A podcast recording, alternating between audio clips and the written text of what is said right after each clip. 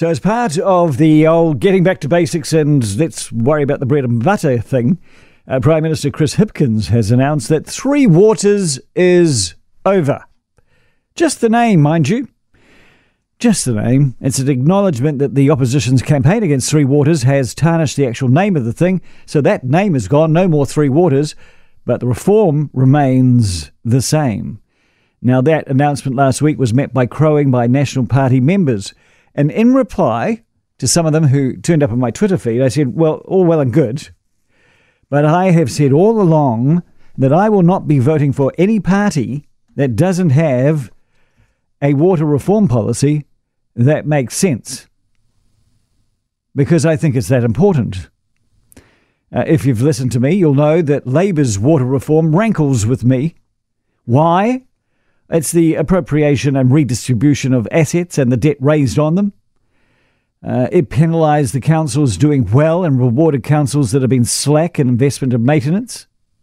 It had a crack at trying to address the issue of raising enough equity to fund the work that's necessary for a water system we can be confident in, but overall I didn't like it. I could almost steal a, a line from John Key. It was communism by stealth. Uh, so I was quite excited to see that over the weekend we find that National has finally stirred itself to present a water reform policy. Finally, because they certainly don't like Labor's, but what were they going to do? What they're going to do is called Local Water Done Well. So what is it in my reading? Well, actually, I can tell you this is a direct quote from Christopher Luxon. A national government will set and enforce strict water quality standards and require councils to invest in the ongoing maintenance and replacement of their vital water infrastructure while keeping control of the assets that the ratepayers have already paid for. Isn't that what we've already got? Except it's made even harder for councils because now the government wants to create an agency which will oversee and demand that the councils do a good job, so they can't just do a piddly little job. You know, they're going to have to do it properly because there's going to be an agent sitting there telling them to. But otherwise, what's changed?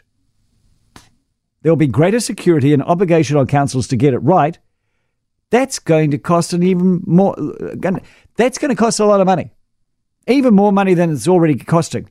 And the question has been about water reform all along. Where's the money coming from? So National will ensure that water assets and income are ring-fenced from the council's other activities so that they'll now be able to raise capital separately from the council's books. Yeah, well, some councils already do that. And it doesn't help the smaller councils who have less assets and less ratepayers. Well, to help them, National suggests that they give the smaller cash-strapped councils the opportunity to band together and form regional cooperatives to give them the ability to raise more money. And by this stage, I'm starting to laugh because that sounds just like Three Waters, only voluntary. So I thought about National's plan for a while, and I thought, well, it's all magical thinking. It's the status quo with even more costs, and they say somehow that's the answer. I need to remind you once again about water reform and what it's about, and it sure ain't about co-governance. Water reform is necessary. National started water reform years ago when in power. It is necessary because we don't have enough water pipes, and the ones we do are breaking and leaking, and we have a growing population, and we need money to fix them.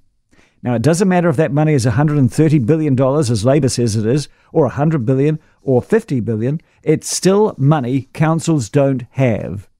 And to get it, we're all going to have to pay more. If councils have to do that, there's only two ways to make that money: skyrocketing rates or massive new water charges. In other words, you pay for it. National doesn't address that. Frankly, Labour doesn't either. I said right at the beginning that I'm not voting for any party that doesn't have a cogent water reform policy.